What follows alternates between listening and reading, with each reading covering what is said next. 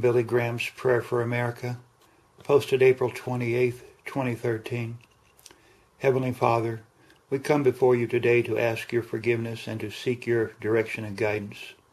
We know your word says, Woe to those who call evil good, but that is exactly what we have done.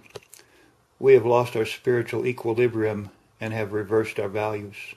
We have exploited the poor and called it the lottery, rewarded laziness and called it welfare, killed our unborn and called it choice, shot abortionists and called it justifiable, neglected to discipline our children and called it building self-esteem, abused power and called it politics, coveted our neighbor's possessions and called it ambition, polluted the air with profanity, pornography, and called it freedom of expression, and ridiculed the time-honored, time-honored values of our forefathers and called it enlightenment.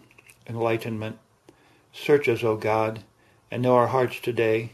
Cleanse us from sin and set us free. Please come back and rule our nation. Be number one in our nation. Amen.